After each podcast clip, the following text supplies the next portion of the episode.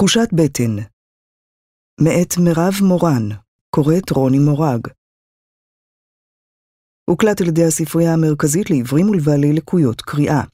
עריכה טכנית, ניר סייג. אני זוכרת את זה כאילו זה היה אתמול. תמי, משה ואני הסתכלנו יחד על המסך בקליניקה של פרופסור משיח. לקחתי את היד של תמי, הנחתי אותה על הבטן שלי, וביקשתי שתחזור אחריי מילה במילה. אני מפקידה אותך אצל טליה, ברחם שלה את נשארת עכשיו. תתנהגי יפה, תגדלי ותתפתחי, ובעוד תשעה חודשים תצאי בריאה ושלמה.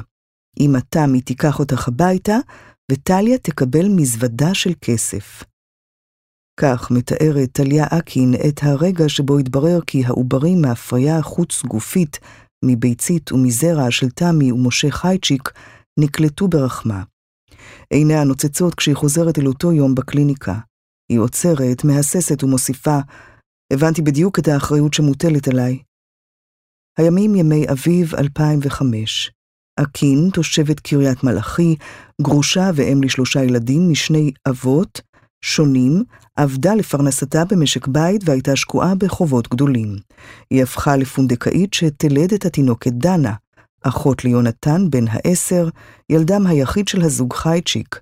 תמי, ילידת ארצות הברית, אז בת 43, בתו של זאב סופות, מבכירי שירות החוץ ושגרירה הראשון של ישראל בסין, ונכדתו של פעיל זכויות האזרח היהודי-גרמני רודולף אולדן, ודוקטור משה חייצ'יק, יליד תל אביב, שגדל ליד כיכר המדינה, רופא אף אוזן גרון, מומחה לילדים, ובנו של פרופסור סמריו חייצ'יק, ממקימי המחלקה לאונקולוגיה בבית החולים איכילוב, שניהל את המחלקה במשך שנים.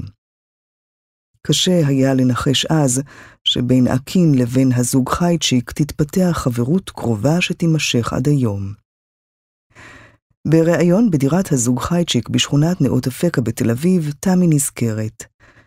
ישבנו בקליניקה וחשבתי לעצמי, על איזו מזוודת כסף היא מדברת בדיוק. זה לא מספיק אפילו כדי לקנות אוטו חדש. טליה הקריבה את גופה ליצירת חיים ועסקה בזה תשעה חודשים, לכן לדעתי היה מגיע לה לקבל סכום שיספיק לפחות לקנייה של דירה. בספטמבר 2023, אקין טרם הצליחה לקנות דירה משלה. היא עדיין גרה בקריית מלאכי, כבר סבתא לנכד מבנה הבכור, ועדיין עובדת בענף הניקיון. בקריית מלאכי, ההכנסות של תמי מספיקות לדירה נעימה של שלושה חדרים. בדירה היא חיה עם מיקה, בתה הרביעית בת העשר, שנולדה מבן זוג שהכירה לאחר פרק הפונדקאות בחייה. השניים לא התחתנו, אבל לאחרונה, בשל סיבוכים רפואיים שמקשים עליו לתפקד באופן עצמאי, הם גרים יחד. אחרי הלידה, תמי וטליה החליטו להיפגש לפחות פעמיים בשנה, אך יצא שנפגשו הרבה יותר מכך, בעיקר לבילויים משותפים עם הילדים. ככל שהילדים גדלו, תדירות המפגשים ירדה קצת, אך הן מקיימות קשר מתמיד, משתפות זו את זו בתמונות מאירועים מיוחדים, ונפגשות בשמחות משפחתיות. הבת, דנה, אומרת שאקין תהיה מוזמנת לכל אירוע משמעותי שקשור אליה. כפי שהייתה בבת מצווה שלה, תהיה גם בחתונתה. אקין חגגה השנה יום הולדת 50. כשהייתה בת 19, נישאה לאהבתה הראשונה, תושב קריית מלאכי, וכבת עשרים ילדה את דור, בנה הבכור. בתוך שנתיים נולד אחיו שחר, וזמן קצר אחר כך הזוג הצעיר התגרש. שירותי הרווחה הכריזו על אקין כבלתי כשירה להורות, וילדיה הועברו מחזקתה. הייתי ילדונת, השמנתי מהלידות וכולם באו אליי בטענות. בעלי, ההורים, האחים שלי, האשימו שאני לא יודעת להיות אימא. עם מי יכולתי לדבר? מי עוזר לך במצב כזה בקריית מלאכי? הרגשתי בודדה ועזובה, ולא היו לי פסיכולוגים, אז ברחתי הכי רחוק שיכולתי, לאילת. עבדתי במכירה של יחידות נופש עבור קלאבוטל, ואז הכרתי שני אילתים שלקחו עליי חסות. אחד מהם היה קצין חשוב במשטרה העירונית. הם פתחו פאב בשותפות, ואני הצטרפתי ועבדתי איתם בערבים. אנשים מקריית מלאכי באו לנופש במלון וראו אותי יושבת על הבר בחצאית מיני וחולצת בטן. זה הפתיע ובלבל אותם, והם הגיעו למסקנה שאני עובדת בזנות. אז התקשרו לאימא שלי והיא באה עם אחי לאילת ולקחה אותי הביתה. אקין החלה לעבוד ביחידה לשירותי רפואת לילה ברמת גן, ואת השבתות עשתה בקריית מלאכי. רציתי לראות את הילדים, להחזיר להם את אימא שכמעט לא הכירו, ולהזכיר לעצמי את תפקיד האימא. בחיפושים אחר דיור זול קרוב לעבודה, פגשה עובד מחלקת הברואה בעיריית פתח תקווה, שהסכים שתצטרף ליחידת הדיור שלו. לא היינו זוג, יותר כמו אח ואחות, אך הזמן והמגורים יחד עשו את שלהם. הוא נהג לשתות אלכוהול ולהשתכר, ויום אחד גם אני שתיתי וקרה מה שקרה. כך נולד שלו, בני השלישי. האלכוהוליזם החמיר וחטפתי ממנו פה ושם מכות. שוב הייתי בקריית מלאכי, בדירת 45 מטר, בקומה רביעית, בלי מעלית, עם תינוק ומזונות מביטוח לאומי כי הוא ויתר על האבהות, ועם חובות של 280 אלף שקל. הייתי מוכרחה למצוא הכנסה נוספת. המוטיבציה הראשונית של טליה הייתה על השולחן מהרגע הראשון, אומרת תמי. לנו היה כסף, וטליה הייתה צריכה כסף, והרי כידוע יש כל מיני דרכים להשיג כסף. אפשר גם לרדת לפינת הרחוב בשביל להשיג אותו. טליה בחרה אחרת. היא בנתה את עצמה מהליך של נתינה שהוא גדול מן החיים. משה, שמצטרף לראיון בשלב מאוחר, מדגיש, הצד הנותן בסיפור היא טליה, והחברות בין שתיהן והקשר לדנה הוא סיפור אהבה. טליה שמרה עליי בבטן שלה, ונתנה לי את המתנה היקרה ביותר שנקראת החיים, אומרת דנה חייצ'יק, התינוקת של אז והיום תלמידת שמינית בתיכון הפרטי רועי קריב, שבמתחם ההייטק ברמת החייל. אני לא זוכרת את היום שבו ההורים סיפרו לי איך נולדתי, וגם לא זיכרון מיוחד וראשון מההיכרות עם טליה. אני פשוט גדלתי עם הידיעה שהייתי ברחם של טליה, שהיא הייתה הבייביסיטר שלי תשעה חודשים, ושהיא חלק מחיי, ותהיה חלק מהם לתמיד. כילדה אני זוכרת פעמים שהיא אספה אותי עם אמא בהפתעה מהגן. אני זוכרת בילויים משותפים עם הבן שלה, הלכנו לפסטיגלים, ובקיץ היינו מבלים יחד בקאנטרי שלנו בשכונה. את מיקה, הבת שלה, הכרתי כשנולדה. טליה ילדה אותה באיכילוב, הייתי אז בת שבע או שמונה. כולנו, כל המשפחה, אמא, אבא ויונתן, באנו לבית היולדות. אני הרמתי והחזקתי את מיקה התינוקת על הידיים. היום מיקה ואני חברות באינסטגרם, וככה מתעדכנות באופן יומיומי. כשרק הכרנו את טליה, אמרו לנו שכמה שנשלם לה, בסוף היא תבזבז הכל על תספורות, מניקור ופדיקור, נזכרת תמי. אני לא מתייפייפת. יש כאן הבדלי מעמדות והם לא השתנו מפני שהתקשרנו להליך הפונדקאות. בשכונה שלי לא תהיה אישה פונדקאית, כי המחסור הכלכלי לא שכיח כאן. טליה קשת יום ואני לא, אבל שתינו דומות בכך שאנו מתאמצות לתחזק את רמת החיים שאימצנו לנו, ומתוסכלות כשאנחנו רוצות משהו ולא יכולות להשיג אותו. טליה הרבה יותר נבונה ממני בניהול של כסף. היא יודעת לחשב, היא אחראית, עובדה שהצליחה לצאת מהבור הכלכלי ומהחובות שהיו לה. היא הרבה יותר מחושבת ממני, למשל, שהחיסכון הוא ממני והלאה, אומרת תמי. אבל יש לי יכולת לעזור לה כלכלית היום, ואני עושה זאת. בקורונה שלחתי כסף, כי היה לי ברור שכמה שלנו קשה, לטליה קשה יותר. לטליה אין ציפיות ממני, נדמה לי שכל מתנה שאני שולחת מפתיעה אותה מחדש, ולפעמים אני חושבת אם לשלוח כסף או להביא מתנה. כשאקין החליטה לעשות ניתוח לקיצור קיבה, בני הזוג היו מעורבים בהחלטה. באנו לבקר אחרי הניתוח בזמן האשפוז, מספרת תמי. גם בתקופות שעובר עליי משהו, אנחנו מדברות יום-יום. כשדנה מקבלת תעודה טובה מבית ספר, טליה מקבלת צילום. כשיש במה להתגאות, ברור שטליה ברשימת התפוצה. מגיע לה לדעת ואני אוהבת להשוויץ בדנה לידה. תמי כבר מזמן פשוט חברה, אומרת אקין, ודנה היא הבת של החברה הטובה שלי מתל אביב.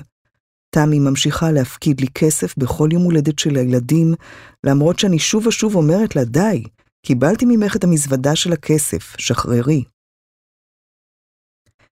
ניסיונות ראשונים וכושלים האפשרות להרוויח כסף מפונדקאות נודעה לאקין ממודעה זעירה בשולי הדפים האחוריים בעיתון. המילה פונדקאות לא אמרה הרבה, ואולם במודעה נכתב תגמול יפה, והופיע מספר טלפון לקשר ולהסברים, ובצד השני של הקו ענתה אישה, מתווכת לזוגות, והבטיחה סכום נאה. אלא שאחרי שהבדיקות עברו בהצלחה, המתווכת ביקשה מאקין שתעשה הנחה לזוג, מפני שהם צעירים ואין להם הרבה כסף. בחושים הרגשתי שהדיבור על הנחות מוזר בהקשר הזה. ביקשתי מחברה שעבדה בעירייה שתבדוק במחשב על פונדקאות, והיא קראה וראתה שפונדקאות זה עסק מסודר, לא שוק, יש ועדת אתיקה וחוקים, אומרת הקין. היא הגיעה למתווכת נוספת שהכירה לזוג אחר. כבר חתמנו על חוזה, אבל אז הם נסעו לטייל בתאילנד והאישה נכנסה להיריון. ברור שהתאכזבתי, כבר ראיתי את הכסף ואור בקצה המנהרה שתוציא אותי מהצרות. אבל איך אפשר להצטער על מקרה כזה? איחלתי את כל המזל וההצלחה שבעולם, ועד היום אני זוכרת אותם לטובה. הפגישה הבאה הייתה עם הזוג חייצ'יק. תמי אומרת שהרגישה את הקליק מיד, וטליה מספרת, ישבנו בחדר, ותמי אמרה לי לא להתרגש. הרגשתי שלא רק הכסף מדבר בינינו, היא שמה את הלב שלה על השולחן וסיפרה את הסיפור שלהם.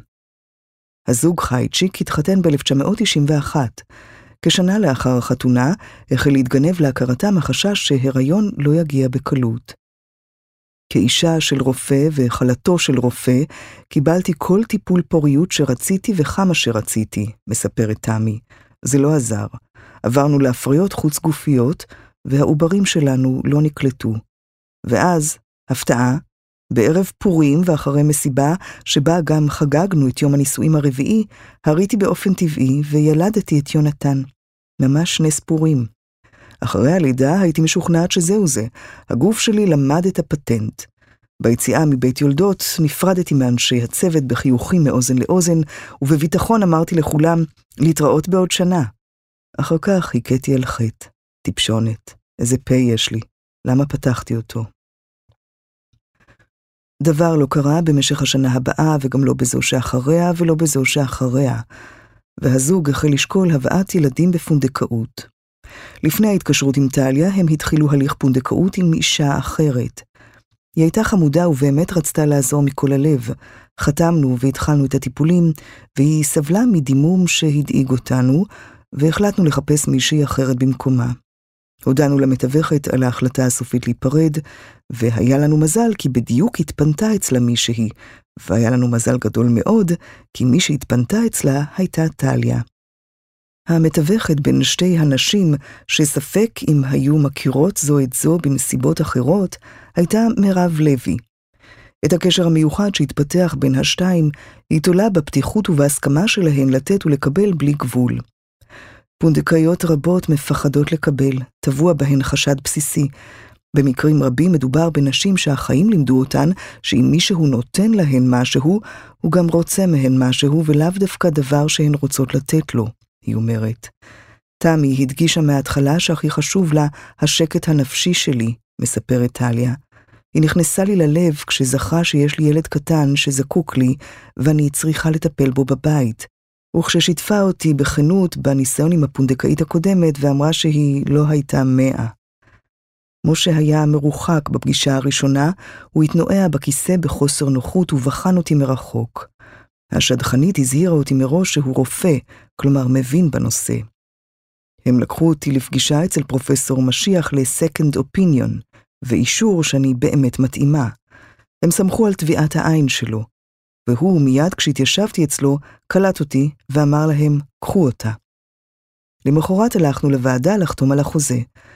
לפי החוק בישראל, חוזי פונדקאות נחתמים רק בנוכחות ועדה שבה יושבים שני רופאים, שני עורכי דין, פסיכולוג ועובד סוציאלי, מ"מ. בראש הוועדה ישב פרופסור כספי, נזכר משה.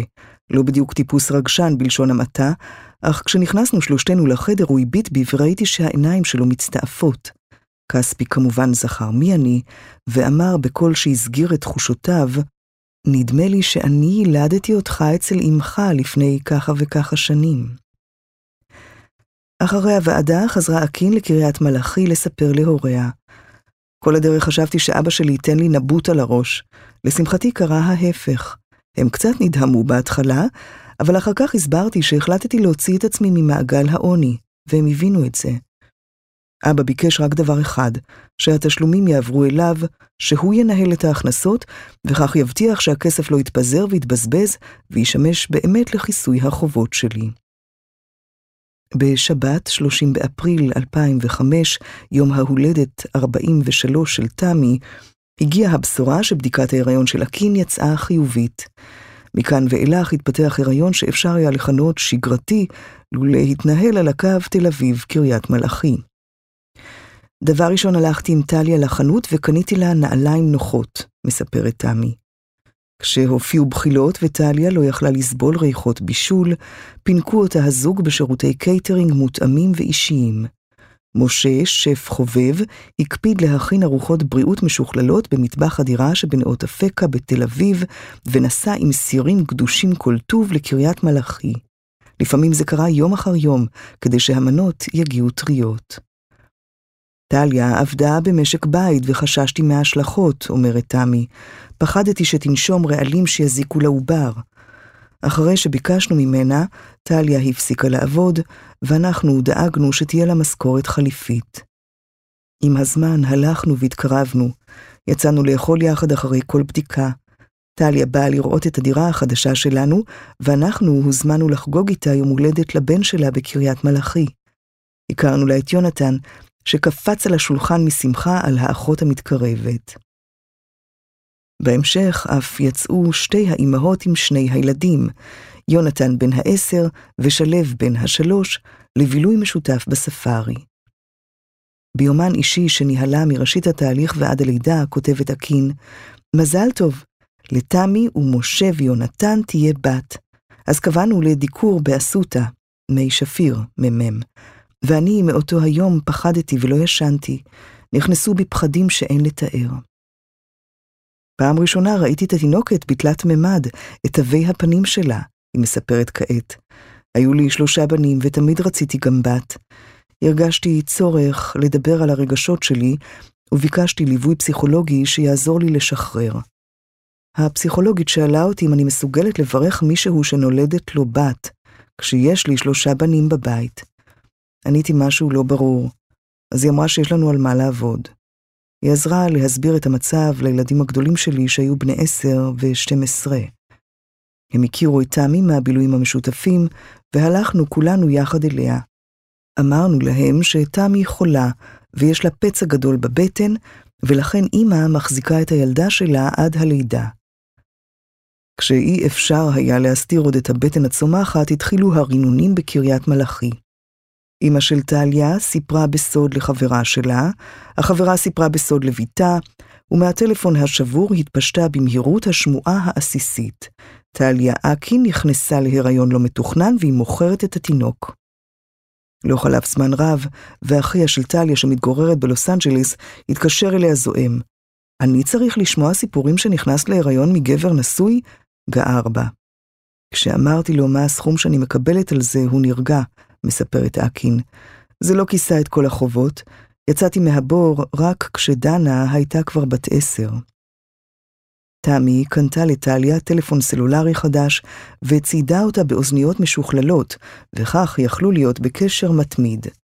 טליה הייתה מצמידה את הטלפון והאוזניות לבטן, ותמי הייתה מקשיבה, שרה שירים ומדברת לעובר. בחודש השישי נחתה עליי ההכרה שלא אייצר חלב, וזה הוריד לי את מצב הרוח. ממש נכנסתי לדיכאון, מספרת תמי. לקחתי הורמונים לעורר את הבלוטות, והתחלתי לשאוב בהתמדה. את השאיבות עשיתי בערבים, תוך כדי שיחות נפש ארוכות בטלפון עם טליה, ששכבה בקריית מלאכי עם הבטן והתינוקת הבועטת בלילות. כמעט טרגדיה. תמי, משה ויונתן טסים. כן, הם עזבו לכמה ימים, אירוע משפחתי, ואני לא ויתרתי להם, שייסעו ויעשו חיים למרות כל החששות, כותבת טליה ביומנה בתשעה בנובמבר. ידעתי שבתם ברחם הכי בעולם, והגוזלית הקטנה מקבלת ממני המון, אז שמרתי ואשמור עד היום המיוחל, 21 בדצמבר. אנחנו על הגל, נסיעה טובה. תהנו מהחיים, חיים פעם אחת. היום המיוחל נקבע בהחלטה משותפת כניתוח קיסרי בבית חולים איכילוב בתל אביב, קרוב לביתם של החייצ'יקים ועם צוות מוכר. קיסרי הוא הליך מבוקר, יש פחות הפתעות ושולטים בלוז, אומרת תמי. טליה מוסיפה מניעים משלה. רציתי שתמי ומשה יחוו את הלידה מבלי שאעמוד ביניהם. חששתי מה יהיה אם אסבול מכאבים, אם נעבור ללידת ואקום, או חס וחלילה יקרה משהו. העדפתי ללכת לישון ולהתעורר כשהכל מאחוריי. תמי קנתה לי פיג'מה ללידה, נפגשנו עם הרופאה המנתחת, חברה של משה מהלימודים באוניברסיטה, ובעלה הרופא שעבד עם משה, וקבענו תאריך מתאים מכל הבחינות. לבסוף הציורים הפתיעו ארבעה ימים לפני המועד שנקבע. משה מיהר במכונית לקריית מלאכי להביא את אקין לאיכילוב, ותמי, שעוד לא הכינה לעצמה תיק לאשפוז במחלקת יולדות, התארגנה בבית בנאות אפקה. אקין התעקשה שלא ירדימו אותה לפני שתמי תבוא, תחבק ותיתן את ברכת הדרך. כשהגיעה, הצטלמו השלושה והשלימו בטקס. נכנסו יחד, ברגל ימין, לחדר הלידה. כשאקין התעוררה, עמדה החברה שלה למרשותיה ואמרה תהילים, ואילו תמי ישבה מצידה השני, מתייפחת וממלמלת, זה לא פייר, זה לא פייר. התברר שהניתוח הסתבך, הוזעקו קרדיולוגים, ונשקפה סכנה לחייה של אקין. בתמונות של אחרי הלידה, נראות פניה של אקין מעוותים כמעה כתוצאה מהאירוע. בדיעבד הבנתי שהיינו על סף טרגדיה, היא אומרת. כשהתעוררה שוב, החדר כבר התמלא זרי פרחים ואריזות ממתקים ששלחו קרובים וחברים של משפחת חייצ'יק. תמי התאשפזה במחלקת יולדות, ליד דנה שהייתה בחדר הילודים, ומדי פעם באה לבקר את טליה ששכבה במחלקת נשים. את הקולוסטרום, חלב האם הראשון, אני נתתי לדנה, אומרת אקין. זה היה מובן מאליו, הרי התינוקת צריכה את הוויטמינים האלה. שאבתי מעצמי ונתתי לתמי, והיא נשקה אותי על הראש. תמי ודנה יצאו מבית החולים אחרי שלושה ימים. אקין נשארה קצת יותר משבוע. תמי ואקין נפגשו שוב באיכילוב ימים אחדים אחרי השחרור, הפעם בנוכחות עורך דין לבדיקת DNA מאשרת הורות ולחתימה על סיום ההסכם. הכסף שהופקד בנאמנות עבר לחשבונה של אקין. מענק הלידה מביטוח לאומי עבר לאקין בטעות, והזוג סירב לקבלו והתעקש כולו שלה, של אקין. התקשרתי להגיד תודה, ותמי אמרה שהיא עסוקה, שאלה אם אני צריכה עזרה מפסיכולוגית, ולא שמעתי ממנה. חששתי שזהו זה, אומרת אקין. אלא שמקץ שבועות אחדים הגיעה שיחת טלפון מהאם המאושרת והמותשת. שתינו אמרנו שאנחנו מתגעגעות אחת לשנייה, וכל אחת מאיתנו רוצה להישאר בחיים של השנייה. אבל אני הודעתי לה חצי בצחוק, זהו, תמי, עשיתי את שלי, עכשיו המשמרת שלך. חגיגת בריתה לא הייתה. לא חשבנו על זה אפילו, היינו תשושים מהתהליך. זה הריון לא רגיל ולא פשוט בשביל כל המשפחה, אומרת תמי. ואכן היו בני משפחה שהתקשו לעכל את הרעיון של פונדקאות. לפעמים אנשים מעדיפים להדחיק ולהתעלם, אומרת תמי. הם לא מזכירים את האירוע, לא מזכירים את טליה. לכן, למשל, היא לא הייתה בכל ימי ההולדת של דנה. יש במשפחה גם מי שחושבים שהיא הייתה צריכה להביא את התינוק, לקבל כסף ולהיעלם.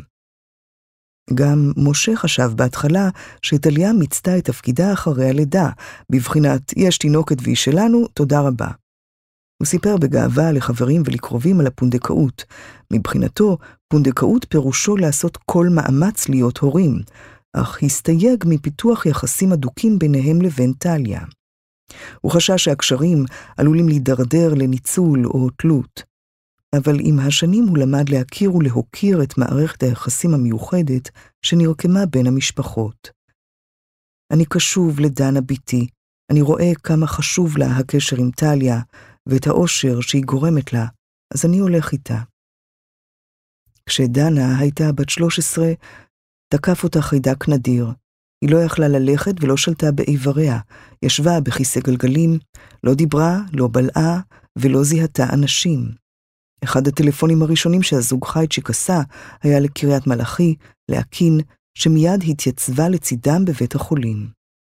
דנה הייתה מאושפזת חודשים, וטליה הגיעה כל שבוע לביקור, ולפעמים יותר, מחליפה לה חיתולים, מאכילה, מדברת אליה גם כשלא הבינה או לא הגיבה.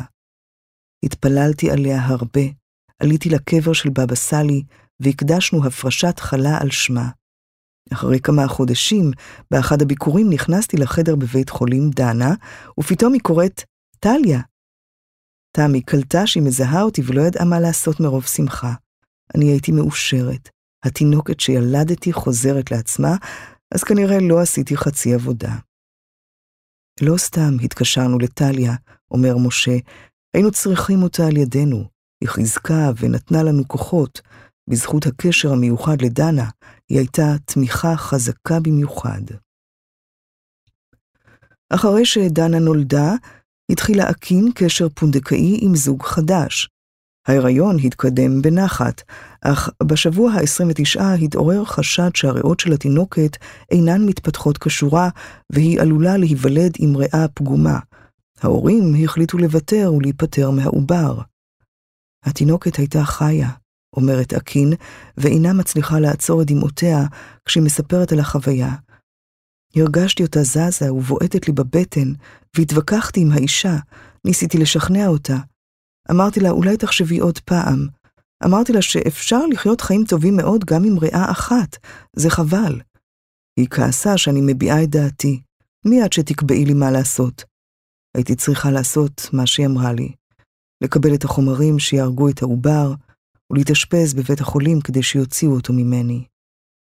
ישבתי בבית והרגשתי רוצחת. רצחתי תינוקת. פחדתי שיבוא עליי עונש מהשמיים. תמי שמרה איתי על קשר במשך כל התקופה הזאת. יום אחד היא הזמינה אותי לקאנטרי, כאילו למפגש חברות רגיל של קיץ. בואי אליי, נאכל משהו ונעשה כיף. אבל הייתה לה תוכנית, והיא סחבה אותי למרפאה של משיח. משיח בדק אותי ואמר שאני כשירה לגמרי ללדת, ותמי אמרה, יאללה, תעשי את זה, זה ירפא אותך. נסעתי עם בן הזוג לאילת וחזרתי בהיריון. ידעתי שהפעם תהיה לי בת, וכך היה. מובן שהתקשרתי לספר לתמי מיד כשהבנתי שנכנסתי להיריון, ואחר כך כשהתברר שזו בת, שתינו פשוט צהלנו. תמי, כשטליה נכנסה להיריון הודינו לאלוהים, כי זה לא היה מובן מאליו. כשהבנו שזו בת, אמרנו שיש צדק בעולם, כי היא קיבלה את הבת שהיא כל כך רצתה. מיקה, בתה של טליה, ודנה, בתה של תמי, יודעות בדיוק מה קושר ביניהן, וקוראות זו לזו אחות לרחם. טליה, שמייעצת כיום לפונדקאיות אחרות בקריית מלאכי ובסביבתה, אומרת, אם מיקה תבחר בעתיד להרוויח כסף בפונדקאות, אתמוך בה בכל ליבי, ובלבד שתעשה זאת עבור האנשים הנכונים.